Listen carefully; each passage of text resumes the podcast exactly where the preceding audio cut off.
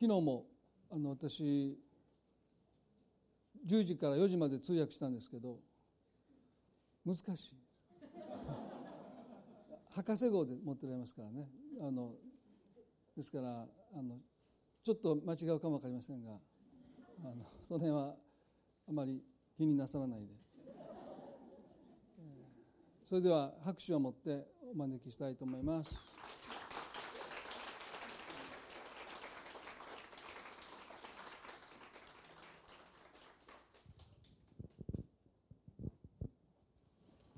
Good morning. おはようございます。The grace of our Lord Jesus Christ be with you. 神様の恵みが皆さんと共にありますように。It's a real honor to be here this morning worshiping His holy name. 主の清い皆を皆さんと共に礼拝賛美できたことはとても光栄に思います。And trusting that morning by morning new mercies we see. 朝ごとに神様の恵みは新しくあるとあります。About 16 hours from now, our church in Berkeley will be singing the same songs. その今から16時間後ですね、えー、バークレーにいる私の教会でも、まあ、同じ歌をですね歌うだろうと思います。I'm very grateful to Pastor Toyota for inviting me to be here with you at your New Life Church. 私をこの教会にですね招いてくださった豊田牧師にまた皆さんと共にこうしてお話しできる機会を備えてくださったことを本当に感謝しています。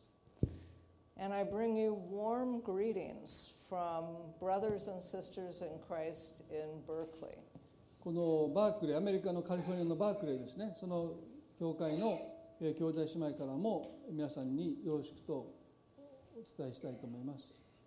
And especially from New College Berkeley, where I work, and where the school's motto is Let us walk in newness of life. 私はこのニューカレッジ・バークレーという学校で教えているんですけども、まあ、その学校の、まあ、一つのモットーがですねいつも新しい神様にある新しい歩みをしましょうというそういうモットーのもとに、えー、教育がなされている。Though we are separated by the vast Pacific Ocean, we are united in newness of life in Jesus Christ. この太平洋が私たちを、まあ、隔ててはいますけれども、でも主にある、まあ、兄弟姉妹としてですね、私たちは一つです。And we are united with Christians around the world. また世界中にいるクリスチャンたちとも私たちは主にあって一つですよね。And on the church calendar, we are now in what are considered to be post resurrection days following Easter, which came quite early this year. でまあ、教会歴、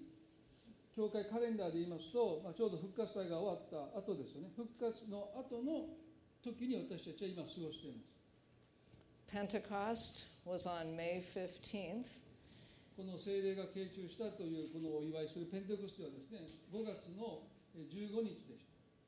Which was three weeks ago, and now we have returned to what uh, the church, many branches of the church call ordinary time. でクリスマスがあって復活があってペンテコステの日があってそれが終わった今はですね、まあ、日常の日々と教会のまあ、カレンダーでは呼ばれる、まあ、普通の日々を今私たちは過ごしています。So on the church calendar, this is the 10th Sunday in ordinary time, and will continue in ordinary time until Advent begins in November, and we rejoin that sense of adventure as Jesus is coming to us. えーまあ、ペンテコステから今10週目の日曜日ですね。ですからこれも普通の日と、まあ呼ばれますねでその日がずっと続いてこの11月また私たちはこのキリストの誕生を、えー、待つアドベントを迎えるまではですねもう特に何の行事もない、えー、普通の日々を過ごします My husband Steve and I are Presbyterians now, but we grew up in the Episcopal or Anglican church. で今私たちは長老派と呼ばれる教会に属してるんですけども、まあ、私たちはねこのアングリカンという、まあ、教団の中で、まあ、あの育ちました。And the colors on the altar on the Sundays in ordinary time, the color was green when we were growing up. でその教会ではですねこのペンテコステから次のアドベントまでのこの日々はですねこのグリーンのカラーを教会でこの装飾するんですね The green reminding us that as we go about our ordinary days on this green earth,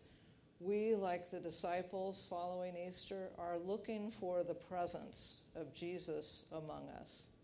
でこのオーディナリーライフというですね普段の生活の中でこのどうして緑という色が使われるかというとそれはこの緑の地球をですね、えー表現していますそしてイエス様がもうおられなくなった もう天に戻られた後ですねお姿が見えなくなった後私たちは普段の何気ない生活の中にキリストの御臨在というものを感じながら過ごしていくようにというふうに私たちは求められているんです Now, I don't know what your ordinary days are like on this green earth, but we have been so impressed by the beauty and the greenness of Japan. まあ、皆さんにとってこの緑の地球ということをどう意識して過ごしているか分かりませんけれども、まあ、日本に来て私はとっても印象が深かったのはね、まあ、皆さんのこの国はですね本当緑が多いですよね。I have grown up always with a great respect for Japan and for the people of Japan, particularly aware of your inventiveness and your artistic sensibilities. で私は幼い頃からこの日本に対するあるいは尊敬の念を持ってですねずっと日本というのを見てきましたで特に皆さんが何かを新しく発明するとかですね、まあ、何かその芸術的なものに対する感性に対して、まあ、とっても敬意を払ってきたんです I've also been very impressed by the Christians in Japan because you are such a small minority but with such great faith. でまあ、もう一つ私が特に感銘を受けるのはですね日本のクリスチャンたちですよね皆さんはもう超マイノリティですねでもしっかりと信仰を持ってこの国で生きておられる And these things remind me of where I'm from in the San Francisco Bay Area. でこの クリスチャンがマイノリティということをですね思うときに、まあ、私が今住んでるこのサンフランシスコのこのベイエリアというですね、えーその地区のことを思い出します The San Francisco Bay Area is also known for its inventiveness. We're very close to Silicon Valley. And it is, of all the major cities in the United States, the least religious. でこのサンフランシスコのベイエリアというのはですねシリコンバレーですねあの I- IT の聖地と言われるそのとても近くにあってですねそしてこの全米の都市の中で最も教会に人が行かない地区一番行かない地区なんです Also,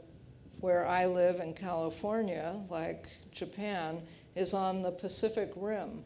a place where we suffer violent tectonic action. でこの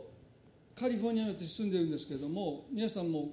日本もそうですけどもこの地殻変動が一番起こりやすい地震が最も起こりやすい、えーそういうプレートの上に私たちは共に暮らしています And like you, we have suffered from earthquakes. We guard, we're aware of the possibility of tsunamis. And we too have nuclear reactors poised on the coast.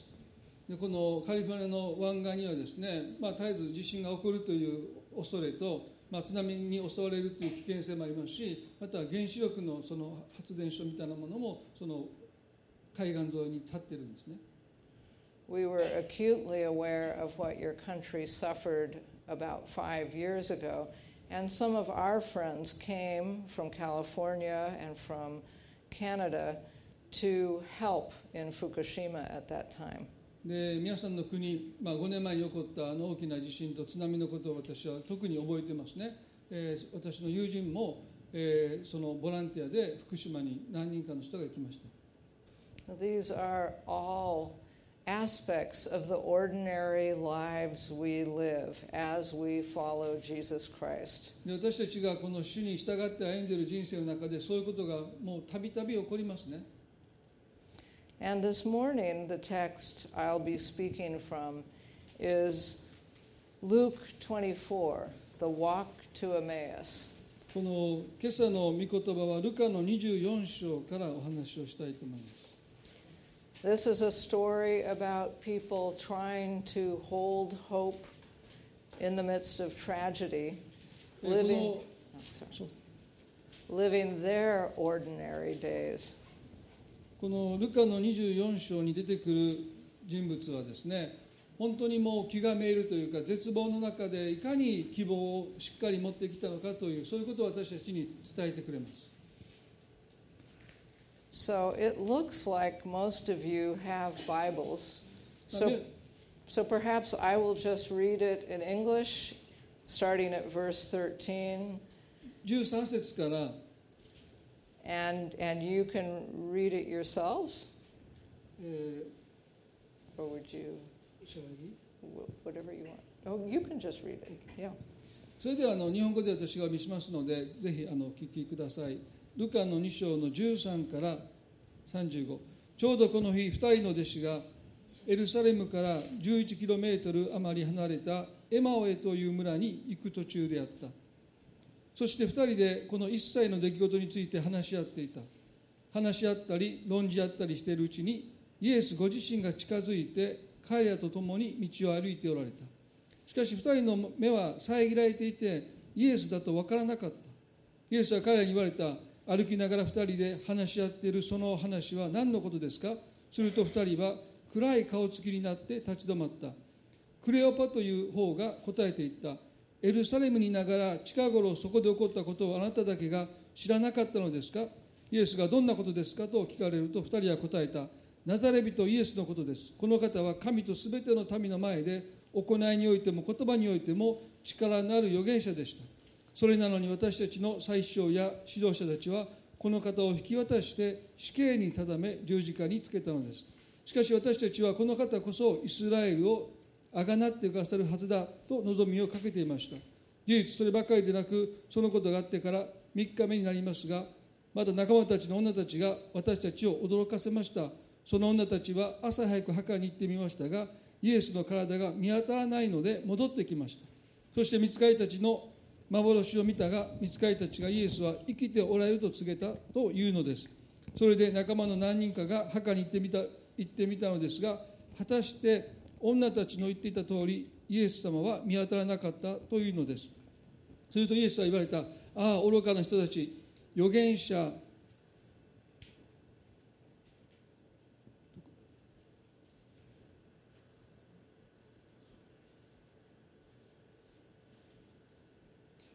ああ愚かな人たち預言者たちの言った全てを信じない心の鈍い人たち。キリストは必ずそのような苦しみを受けてそれから彼の栄光に入るはずではなかったのですか？それからイエスはモーセ及び全ての預言者から始めて聖書全体の中でご自分について書いている事柄を彼らに解き明かされた。彼らは目的の村に近づいたがイエスがまだ先へ行こうとな行きそうなご様子であった。それで彼らが一緒にお泊まりください。そろそろ夕刻になりますし日も大方傾きましたからといって無理に願ったのでイエスは彼らと一緒に泊まるために中に入られた。彼らと共に食卓に疲れるとイエスはパンを取って祝福し裂いて彼に渡された。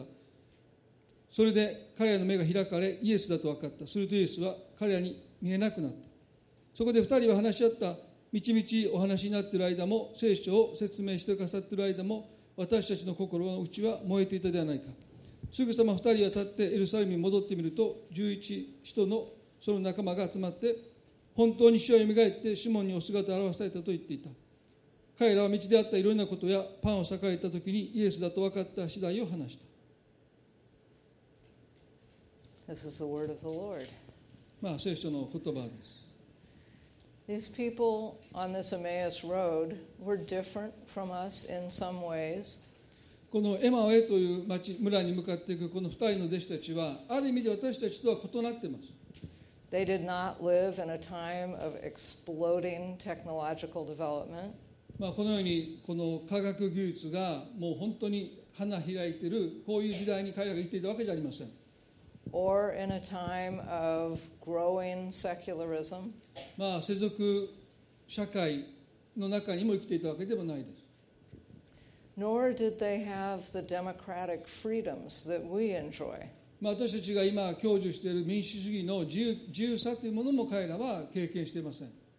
But like us, they faced the realities of mortality and grief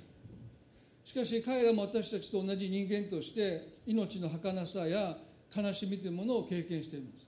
They faced natural disasters and the challenge of being a small minority following Jesus Christ. そしてこの自然自然災害の苦しみやですねあるいはイエスの弟子として、まあ、それはもう本当に数少ないグループえその中に彼らがいたというこ This story took place on what we call Easter Day. とでこの今お読みしました出来事は私たちが今言うとイースターの日に起こった出来事なんです It was the day after the Jewish Sabbath. でそれはユダヤ人にとっての安息日が終わった日日の次の日ですね They had spent their Sabbath day with their families, praying, ユダヤ人たちは家族で共に過ごします祈ったり they prayed and they grieved and they waited and they turned to God. まあ、この時はですね彼らはですね祈りそしてイエスの死を悲しみえー神様を仰いでいました Their prayers must have come from torn hearts and shattered hopes. 引き裂かれた心あるいはもう本当に失ってしまった希望そういう絶望の心から祈りが神に向かって捧げられていたと思います They said familiar prayers by candlelight, but they were in unfamiliar, shadowy territory. キャンドルライト Candlelight, uh, the light of the candle. they said their prayers by candlelight.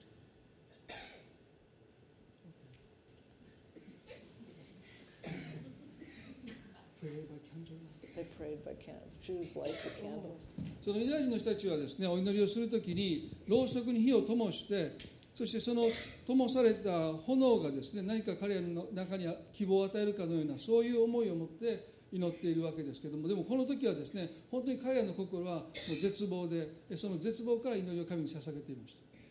So some things were familiar and other things were totally new. ですからこの安息日を守るというですね、まあ、習慣の中にいましたけどもでも今今だかつて経験したことのないこれから一体何が起こるのかというそういう不安の中で彼らは祈っています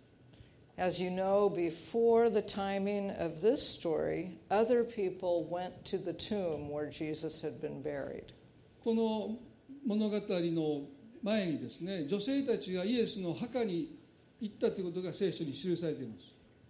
Some people said they had seen an empty tomb, others had seen an angel. Mary had seen Jesus. ある者はですね墓に行った時にも墓石が避けられていたんですねある者は天使を見た、 ね、マグダラのマリアは復活のイエスを見たとも聖書は書いています These people left Jerusalem with those different stories swirling in their heads. でこの2人の弟子たちはそういう他の仲間が言ったことをですねまだ整理つかないままですねもうエルサレムを離れて自分たちの村にもう帰っていってるんです Some biblical scholars, ancient and modern, say that the people on the Emmaus Road were a married couple. である聖書学者はですねこの2人の弟子というのはおそらく結婚していた夫婦ではないかという人がいます The Greek scripture does not identify the gender of the second person or name that person. そのギリシャ語の この聖書の訳ではですねこの性別についての示唆は全く与えてませんのではっきりとしたことは分からないですけど The person who is named Cleopas appears one other time in the Gospels, and that is in John 19:25, when he's referred to as the husband of Jesus' aunt, the sister of Jesus' mother. この18節でクレオパという人の名前だけが聖書に記されていますけどその方はですね聖書のヨハネの19章の25節に彼がまた登場しますね。そして彼はイエス様のイエス様のお母さんの妹ですからおおばさんですね。の旦那だとご主人だとっていうふうに聖書が示唆しています。わかりますか？Cleopas's wife, also named Mary, でこのクレオパの奥さんの名前もマリアでした。Had been at the foot of the cross with her sister, the mother of Jesus. ですからこのイエス様のお母さんの妹ですからイエス様が十字架に釘付けされた時にイエスの母もそこにいましたけどもその妹であるこのクレオパの奥さんも一緒にこの足元でイエスを眺めていた人です So even though Jesus' followers were supposed to stay in Jerusalem, it makes sense that this husband would t- be taking his wife away from where she witnessed this horrible death of her nephew. でイエスはですね弟子たちにご自身が亡くなった後もエルサレムにとどまりなさいとおっしゃったんですけどもこのクレオパの奥さんはですね本当にイエスの無残なその死を目の当たりにしたことで このエルサレムを離れて自分の村に帰ろうとしています These two people were not among the 12 disciples, they were ordinary people. でこの2人はですねイエスの最も近くにいた十二弟子の中にはいませんもう普通のイエスに従った人たちです And like ordinary people, they bore their grief between them as they walked those long seven miles to Emmaus. エルサレムから11 11キロも離れたエマオへのま道をですねこの2人はエルサレムで起こったことをまだ整理がつかないままですねそれを抱えながら歩いています We would imagine that they would be wary of strangers on that road, given that they were part of a group that the Jews and the Romans did not like. で彼らはですねこのユダヤ人たちからもあるいはローマの兵卒ローマ人たちからも嫌われたんですねでそういう立場に身を置いてます So they walked along the road talking to each other, and Jesus came and was walking near them, not speaking. まあ、彼らはですねそういう、まあ、身の置きどころのないようなそういう立場で、えーこの村へかい歩いている時ですねイエスがそーっと近づいてこられたの He was quiet and humble enough that they felt sufficiently relaxed in his presence to keep up their conversation with each other. この見知らぬ人がですねこの時まだイエスだと分かってませんので自分たちに近づいてきて近くにいるのに彼らは特にそのことに対して心を騒がせることなくその会話を続けています So, can you imagine that? Jesus, who had just been arrested, tortured, executed, died, was in the tomb, went down and harrowed hell, and rose again from the grave, was just casually walking along the road with two ordinary people.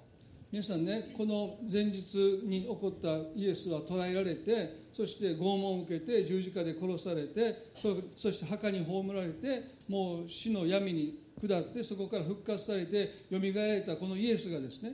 名もなきというかもう普通の弟子たちがエマへの道を歩いているそのそばを黙ってゆっくりと一緒に歩いておられるそういうお姿を皆さん想像できますか？I would think that I, or maybe even you, having gone through what Jesus went through, would appear on the road and go, ta da! 皆さんね殺されたはずの墓に葬られたはずでそして死んだはずででもそれが復活したら皆さんどうしますか？もうたらんもうもうみんなの前にもうさあ見てくれってね普通言うはずですよね。見せびらかすでしょ？ね死んだ人が蘇ったんですか？ら But no, he just quietly walked along beside them until they felt comfortable with him. And then he asked them about themselves.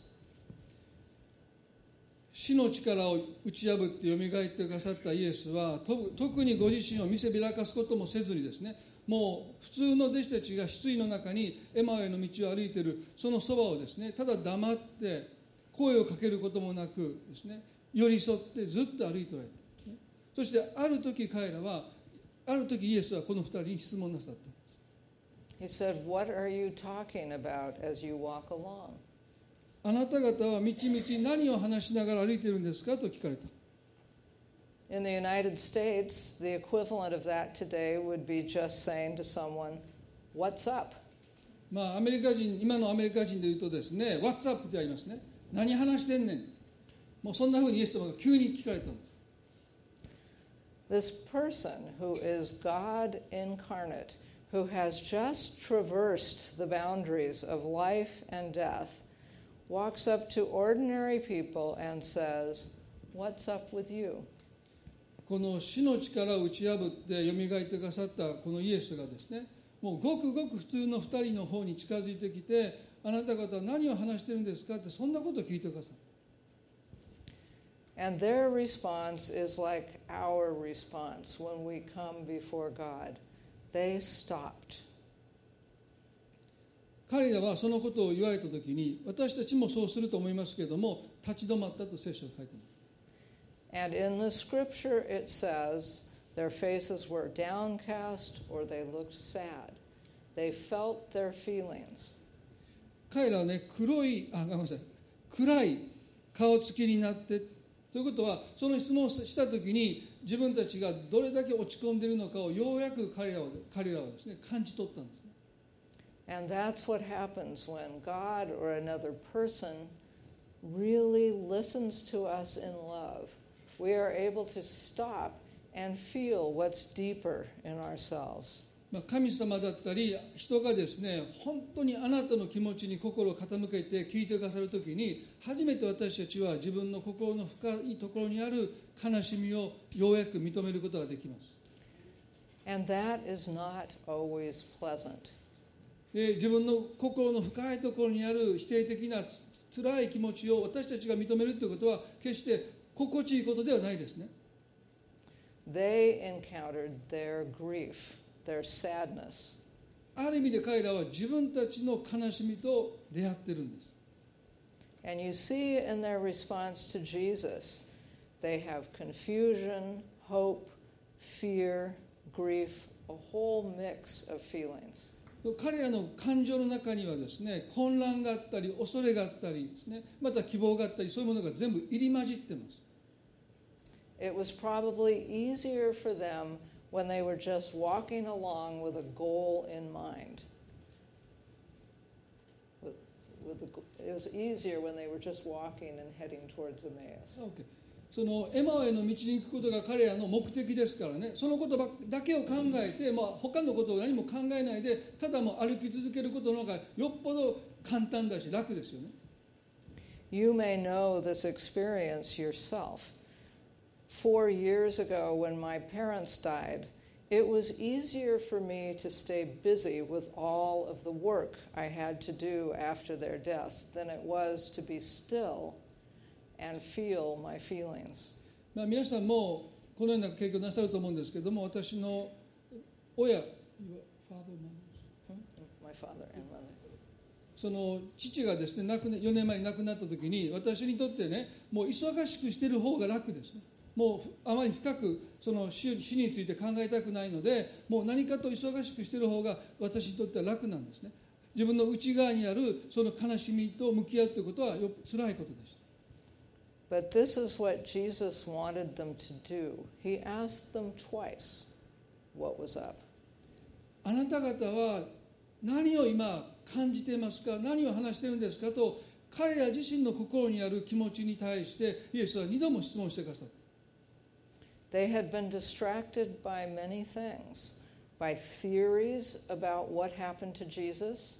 and by their own hopes, fears, and confusion external distractions and internal.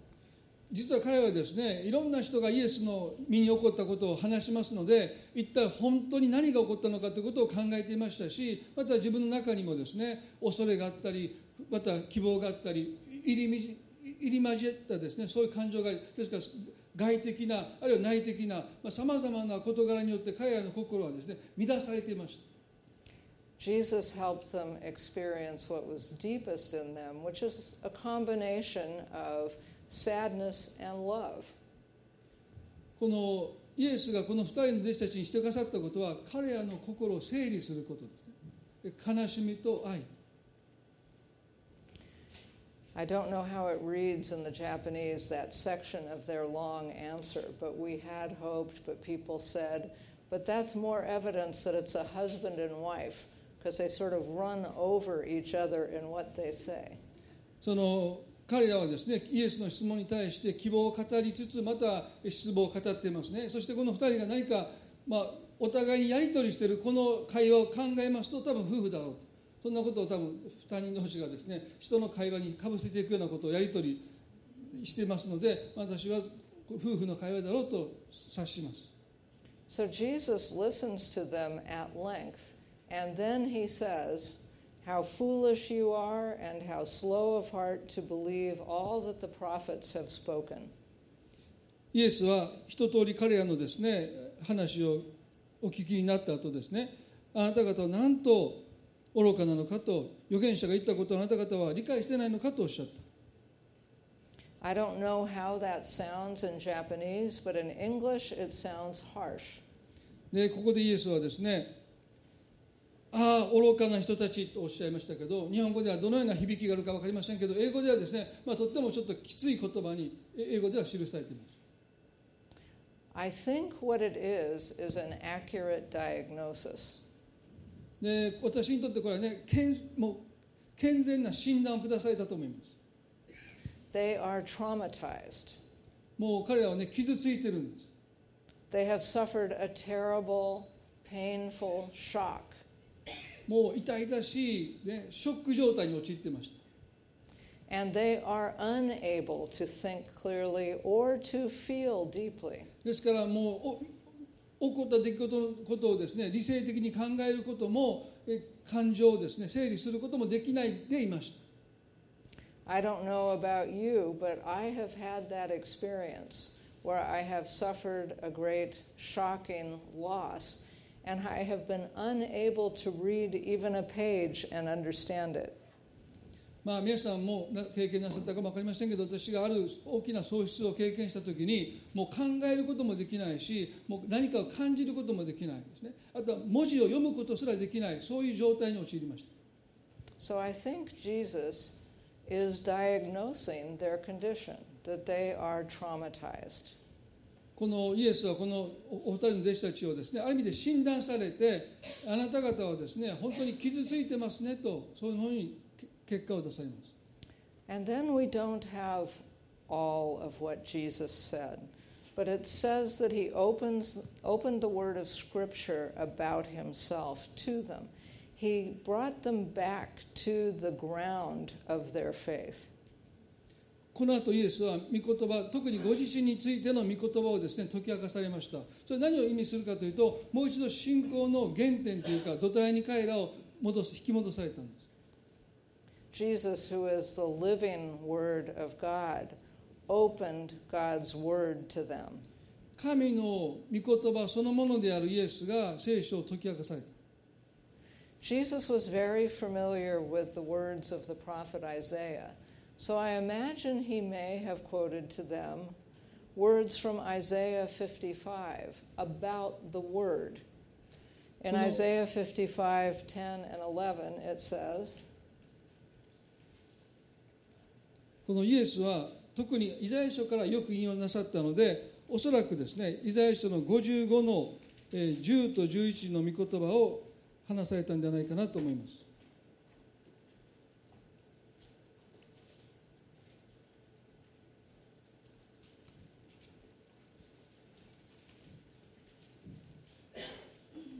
Okay, you can do it.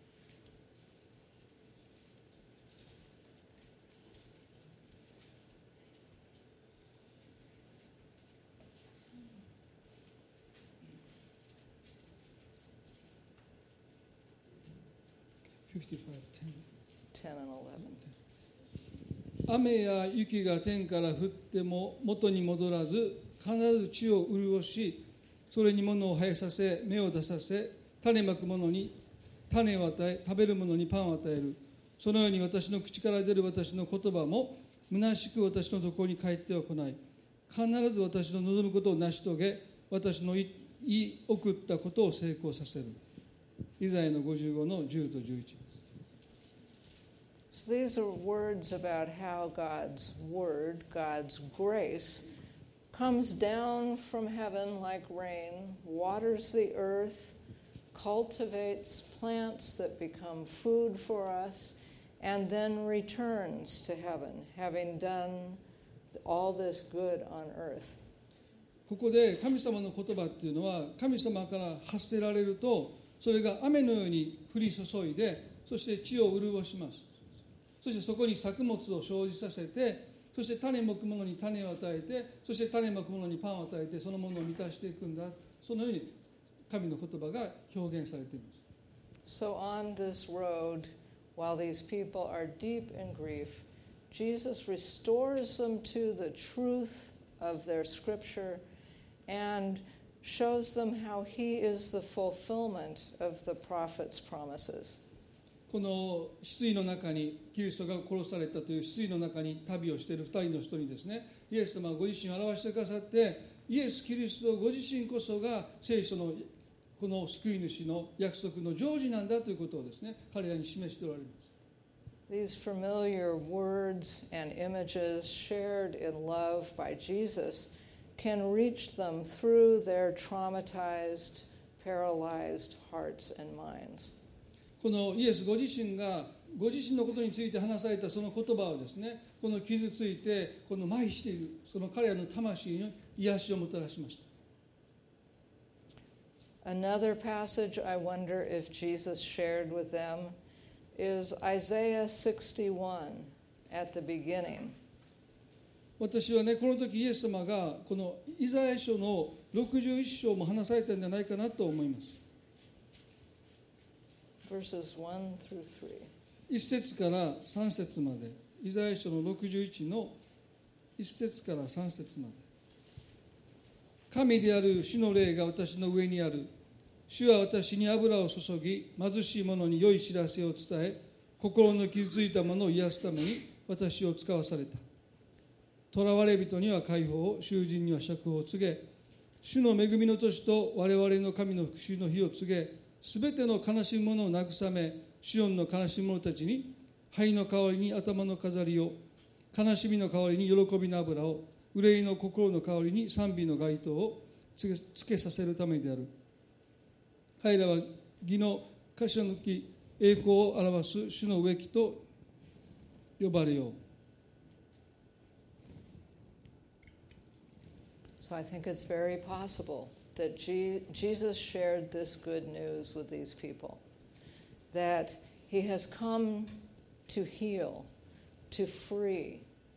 to liberate. He has come to console those who mourn, to give them beauty for ashes, the oil of joy for mourning. ここで預言者イザヤはですね救い主がどういうことをしてくださるかということについて書いてますけどもそれはまずこの心の傷ついたものを癒すということがありますね。ですから明らかにイエスはこの2人の心の傷を癒してくださった。そしてこの悲しみをこの喜びに変えてくださった。憂いの心を賛美憂いの心に賛美の街灯を賛美に変えてくださったということが書いてます。And he didn't only give them words as they were in this place of mourning and ashes, he gave them himself. イエスは単に彼らに励ましの言葉を与えただけじゃなくて実にご自身をお二人に与えられまし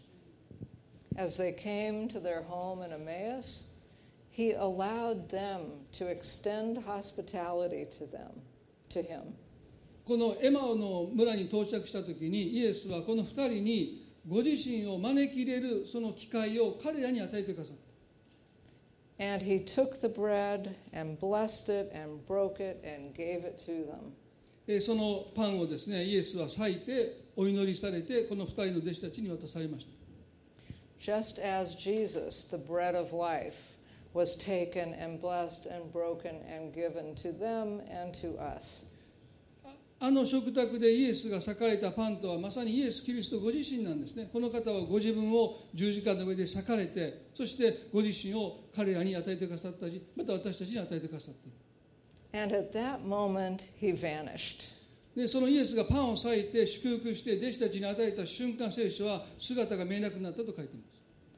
which is so often our experience, isn't it? We see God, we experience God, and then it vanishes. 私たちはね同じような経験をしますね何か神様と出会うという経験をします、ね、神様と出会う経験をした後すぐにまた神様が見えなくなる But they were transformed. They had been given beauty for ashes, a garment of praise for instead of a spirit of heaviness. でもこのイエスと出会ったことによって彼ら自身が変えられてますね悲しみの悲しみであったその心が今喜びに変えられていますそして Their hearts that had been frozen and slow were now healed and refreshed. もうイエスのお姿が見えないんですけども凍りついた彼らの心はですね温められてそして何か新しいものを感じています And we read in the text that they then quickly moved back to Jerusalem to share this joy. で彼らはね自分たちが経験した喜びを分かち合うために今来た道を急いで戻っていったと聖書に書いています Because that's how God's grace works. Yeah. Like, like that Isaiah 55 passage about it being like rain that comes down and cultivates life. この神様の恵みっていうものはこのようにして私たちを潤すんですねそれは雨から天から雨が降って地を潤していくように私たちの心私たちの魂を潤します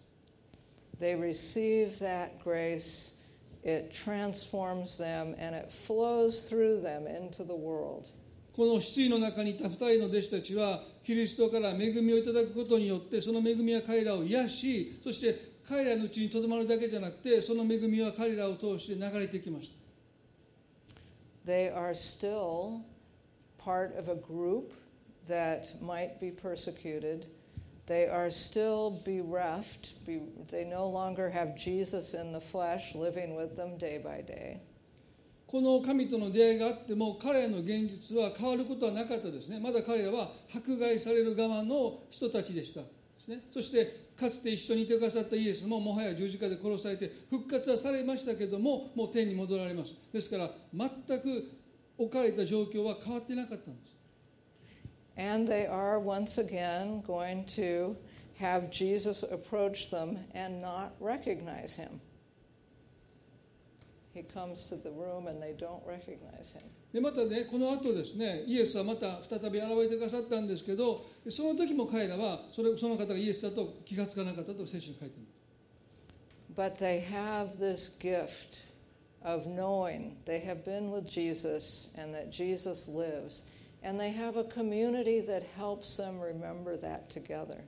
でも彼らはですねイエス様がよみがえったということを彼らは実際に経験していますねでそのことは彼らの中に一つの希望を与えました And so I want to end with a more contemporary story that reminds me that we have this experience time and time again in our lives too. 皆さん私たちは今度ね今の時代にある起こった出来事を最後にご紹介しておこのお話を終わりたいと思うんですけども In 1983,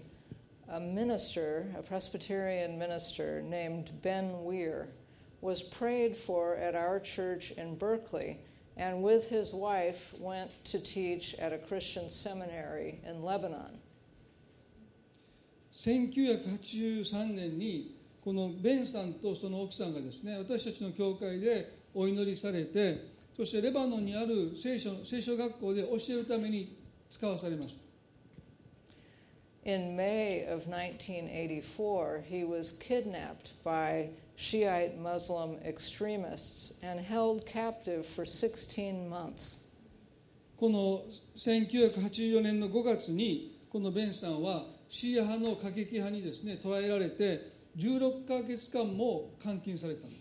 He did not know if he would live or die, and he was kept in solitary confinement with a mask over his face. でこの16ヶ月の間彼はね自分が殺されるのかどうなるのか全く知らされないままこの目隠しをされた本当に狭い部屋でずっと監禁されていました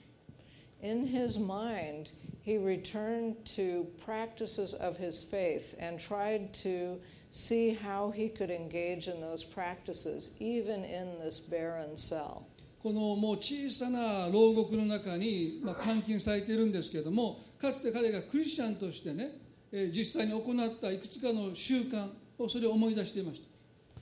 So he could see under his mask a little, and on one wall there were three electrical cords dangling where maybe a light had once been. で彼はその目隠しをされたこの隙間からですね、えー少し見ますとこの電気のコードが絡まってるんですねあですからおそらくこの部屋にはかつてこの電気が灯すことができたということをまず最初に彼はそれに気づ気づきました So Pastor Weir decided that was his altar and that the three were the Father, the Son, and the Holy Spirit. この3本の電線が絡まっているのを彼がかすかに見ることができたんですね。それを何か父なる神様御子イエス聖霊というふうに彼はちょっとそういうふうに考えて。And he made marks on the wall so he knew which day it was. そしてその壁にですねその日一日一日をですねこの日日を記していったんです。Of his first Sunday of imprisonment, he wrote, Sunday would be for me a special day of worship. I decided to observe communion. So when supper came on Saturday, I set aside a piece of bread from my sandwich. この日付をですね今までも日付のないカレンダーのないど読本の中にいましたけれどもそれで日付をつけることによって彼は日曜日、ね、この日曜日に私はこの生産式を行うということを決めて土曜日に出されたサンドイッチのパンのかけらを取って残しておきました When he woke up, he remembered having worshiped a few months earlier in Pakistan, and he allowed his imagination to remember the people and what they wore and what they looked like and how they sang as they went to worship. その日曜日の朝彼はですね数ヶ月前にパキスタンの教会で 礼拝を守った時のことを思い出しながらですねそこにいた人々の顔を思い浮かべたりその人たちが着てる服を思い浮かべたりですねあたかも自分がその人たちの中でこのように礼拝を捧げていることをその独房の中で想像しながら生産の式を一人で持ったんです And as the Lord's day went on, he allowed his imagination, like the sun, to move westward. あそしてこの太陽がですね西にこう移動していくことをですねもう真っ暗の中ですけれどもその光景をですね思いの中で描いています So as the day wore on, he imagined people worshiping in Assyria, Armenia, Iran, ですからこう Iraq. 太陽がどんどんどんどんね傾いていく時にそのまあ違う国々で朝を迎えて違う国々で礼拝を捧げていきますねその時系列的に彼はですね順を追っていろんな国に旅をしてそこの人たちと一緒に神様を礼拝することを思いの中で想像していったんです And when he imagined the son getting to his home country in the United States, he unwrapped his piece of bread and began the Presbyterian order of worship for communion. そしてこの自分の故郷である米米国にもですね朝が来た時ですね彼は自分の属していた教会の人々の顔を思い浮かべながらたった一人独房の中でその長老派式の生産式を自分で執り行ったんです He wrote, I ate the bread behind closed doors with the fearful disciples and the risen, risen Lord on that Easter. 私はこの一人ぼっち監禁された独房の中で復活された死とともに私はこの生産式を守ったと書いています When it came to sharing the cup, I had no visible wine, but that didn't seem to matter. まあもちろんこの生産式のもう一つのブドウ酒ブドウジュースはですねそんなものありませんでしたでもそんなことは私にとってどうでもよかったんです He wrote, I knew that others were taking the cup for me elsewhere at this universal table. この世界中の教会で生産式が守られている時に誰かが私の代わりにその生産の式のブドウジュースを飲んでくれてるからもう私が直接飲まなくたって平気だ So as he imagined people around the world praying for him, as we were doing in Berkeley, he also prayed for them around the world. そして彼はね捕らえられて監禁されている私のために世界中のクリスチャンが祈ってくれていることを考えながら彼もまたそういう人々のためにその独房の中で祈ってたんです He wrote that it was the longest communion service he ever attended. そしてその生産式が今まで自分が経験したことのないほどとっても長い生産式になったと記しています And then he said he was finally able to settle down for the night with a feeling of trust, comfort, praise, and hope. そしてその長い生産式を独房の中で一人終わったその夜初めて彼は希望を持ってあるいは本当に落ち着いた心になったと記しています So, in a cell, blindfolded, not knowing whether he would live or die, Pastor Weir came to that table with Jesus, who is the bread of life.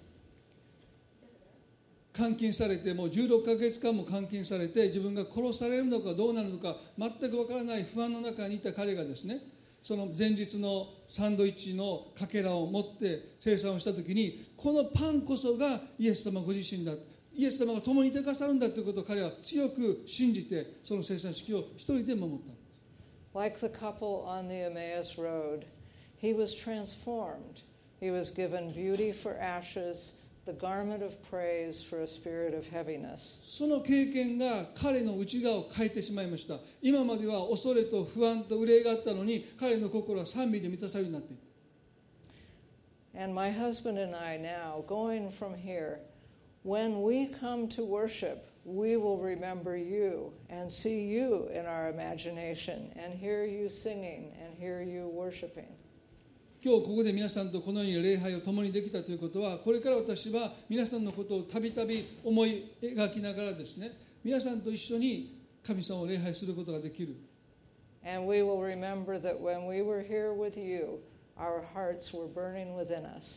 そしてこうしてクリスチャンたちがもう共にいて神様を礼拝するということを思うことに私の心は熱く燃やされます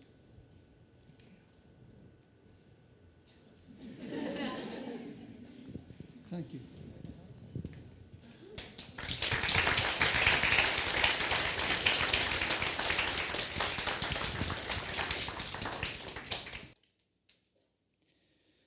それでは一言ねあのお祈りしたいと思いますけれどもどうぞ皆さん、えー今日お話をしてくださったことをですね、え少し短い時間振り返っていきたいなと思います。まあ、皆さんの中にも希望を持って歩んでおられたその中でその希望そのものが打ち砕かれるという経験をなさることがあると思いますね。この弟子たちはこの方この方こそが救い主だという希望を持ってえ従っていたのにその方が十字架で殺されて息を引き取ったのを見た時に本当にもう絶望のどん底に陥りました。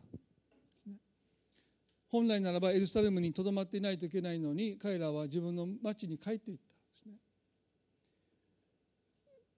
私たちだってしかるべきところにちゃんといないといけないしっかりしないといけないって自分を律するんだけどもどうしてももう心がですね弱くなって逃げたくなっていく。まあ彼はまさに逃げていったわけですよね。今日皆さんどうでしょうか？頭で分かってるけど心がもう全てを投げ出して逃げていきたくなってしまう。でもそんな弱い私たちのもとにイエス様が来てくださって引き止めるんじゃなくて一緒に旅をしてくださったっていうのは私本当に神様の慰めだなと思うんですね。あなたね約束エルサレムにとどまっていないといけないじゃないかって叱りつけたっていいのに黙って一緒に歩いてくださった。弱音を吐く私たちに神様いつも寄り添ってくださるクリスチャンだからといっていつもいつもね感謝します、ね、大丈夫です。なんとかできます、ね。まあ、僕はこの福原さんがね両足切断の危機を乗り越えてこの1年間リハビリをしてきたですね。まあ、コンサートもいろんなところで今しておられますとね。でもこの月曜日に足に細菌が見つかって足をもう一度切って洗浄してボルトを抜いて1年間ねもう歯を食いしばってリハビリをしてきたんだけどまた足を切ってその中のボルトを抜いて洗浄して、まあ、抗生物質を飲んでねもう一度最初からやり直しですよね。で彼がそのフェイスブックで、まあ、3日間だけ弱音を吐かせてくださいって言ってね。まあ彼はアーティストでしょ。だから爪をそんなにこう切ったらダメなんですよね。でももう今日爪を切ったって彼が書いていました。それ何を見せるかというともうどっかでもミュージシャンとして活動することに対して爪を切るということはもう諦めというか投げ出しというかですね。ああもうどこかでもう希望を失ってる。で私それを読みながらですねある人はねしっかりしなさいって、ね、そういうふうに励まそうとするかもわからないけどおそらく神様はね私たちが弱音を吐くときに一緒にいてくださって、もうそれでいいよって。もう泣きたかったら泣いていいし、もう爪を切りたかったら爪を切ってもいいし。投げ出したかったら投げ出してもいい。でもねそういう私たちに神はいつも寄り添ってくださってるんだな、ね、彼は3日後にもう一度希望を持って歩んでいきますそのフェイスブックで書いてました。おそらくこの2人の弟子たちに起こったことを彼も今病床のベッドの上で経験してるんだろう。そして私たちも今日ね本当に絶望を持って失意の中でこの礼拝にもしあなたが集っておられるならば主は今あなたと一緒にいてくださいます。悲しむ者と共にいてくださるのが私たちの信じる神様ですね。今日あなたは一人でないことをねぜひ知っていただきたい。そしてあなたがどんなに弱音を吐こうとあなたを叱ることなく一緒に悲しんでくださる。一緒にあなたと旅をしてくださる。神様があなたと今一緒にいてくださることを信じて。どうぞ自力で頑張ろうと思わないでくださいね。この方が私たちの心に希望を与えてくださいその時に私たちはようやく立ち上がって走れるんですね。今日どうでしょうか皆さん。どうぞ目を閉じていただいて。今日あなたにこの希望が必要でしょうか？あなたが一人ではないという一緒に神様がいてくださるんだ。主をもってしても神様とイエス様と私との関係を引き離すことはできない。いつもどんな時でも仲のいい友達は離れてきます。親だって子供といつも一緒にいてあげれない。でもイエス様だけはあなたと何があっても一緒にいてくださる方。その方が今日あなたと共に歩んでいてくださることを私たちはもう一度覚えたいです。皆さんの中でこの二人の弟子たちがイエスだと分からなかったと書いてある。今日あなたがあなたの目が開かれてイエス様があなたと一緒にいてくださることに今日私の目が開かれてそのことを私が知ることができますようにそうもしあなたが願うならばどうぞ一緒に祈ってください。私は一人じゃないんだということを今日どうかあなたの確信となりますように。あなたの心に希望を与えてくださいますように。どうぞ目を閉じたまま心の中で祈りたいです私は一人でないということを今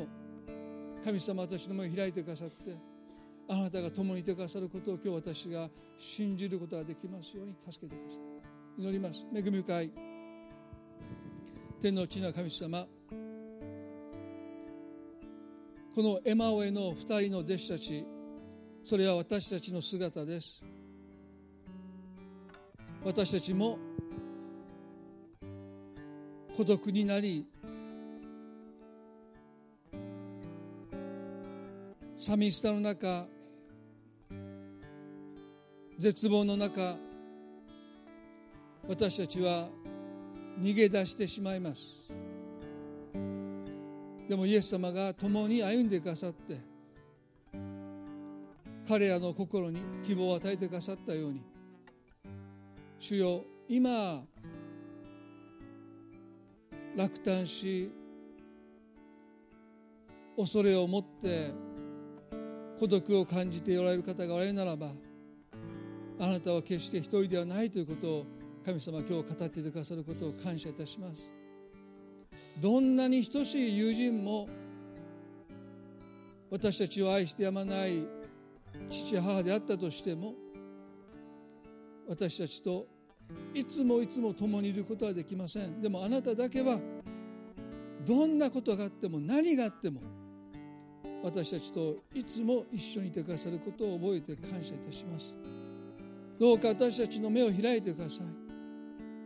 あなたが死に打ち勝ってその隔てを乗り越えて私たちと共にいてくださることを今日私たちが知ることができますように。あなたと一緒なら私たちはどんな問題も乗り越えることができると信じます。主よ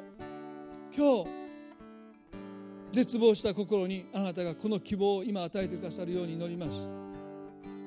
あなたと一緒ならどんな困難にも私たちは立ち向かっていくことができます。今日その確信をお一人一人の心にあなたが与えてくださることを心から祈ります。イエス様今日この御言葉を通して私たちに慰め励ましを与えてくださったことを覚えて心から感謝いたします。あなたが今日私たちの目を開くという心の目を開いてくださることをしてくださることを期待し信じあなたがいつも共にいてくださることを信じ感謝を持って愛する私たちの主イエス・キリストの皆によってこの祈りを見舞いにお捧げいたします。それではどうぞ皆さん一緒に立ち上がって賛美を捧げたいと思います。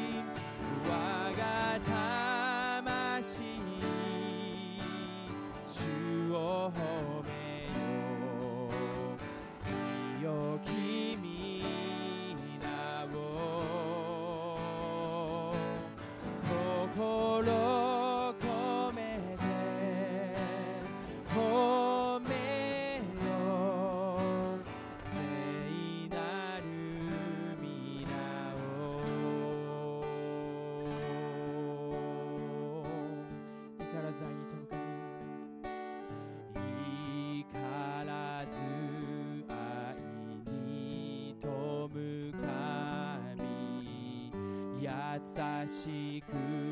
偉大な主みんなを褒める歌は尽きない数えきれぬ感謝で我が魂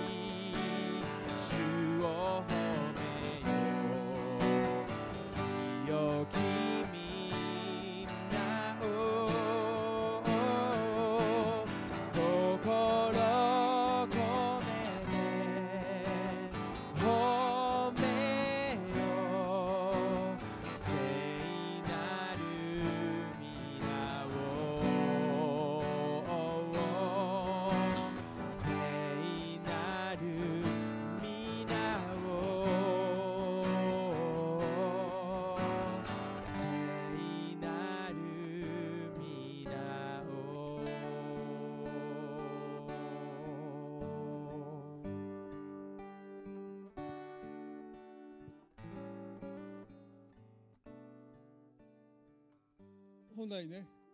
今日生産式ができたら一番良かったかなとは思いますけども最後のお話でね本当に独房の中にいられながら一緒に礼拝を捧げたその光景をその方が思い出しながら一人でないことをですね私たちはみんなつながってるんだということそのことを彼はどれだけ励まして支えたのか。今日皆さん私たちもこうしてこの場所に教会があってここに私たちが集っているということはね本当にその一人一人の存在が私たちをどこかで支えていると思いますよね。どうぞここにいる一人一人がどれだけ私たちの希望になっているのか。そしてあなたがここにいることによってどれだけ多くの人の希望にあなたがなっているのか。そのことを私たちはほとんど意識しないでただ日曜日に集まっているのかもしれません。でも今日のお話を聞きながらもう一度そのことをね教会ってそういう場所なんだってことをもう一度教えられました。どうぞ皆さんね今日、ね、別れる前にまず誕生日をお祝いしたいんですけど。もうほとんど忘れ忘れかけてましたからね。でも誕生日をお祝いするということはそういうことですよね。あなたが生まれてきてくれて本当にありがとうございます。今日5月お生まれ今日じゃないわ。5月にお生まれになった方ちょっとそのまま立っていてくださってそれ以外の方どうぞ。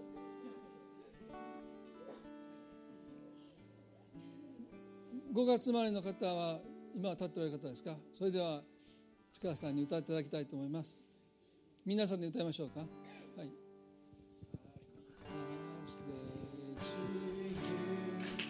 Happy birthday to you Happy birthday dear 皆さん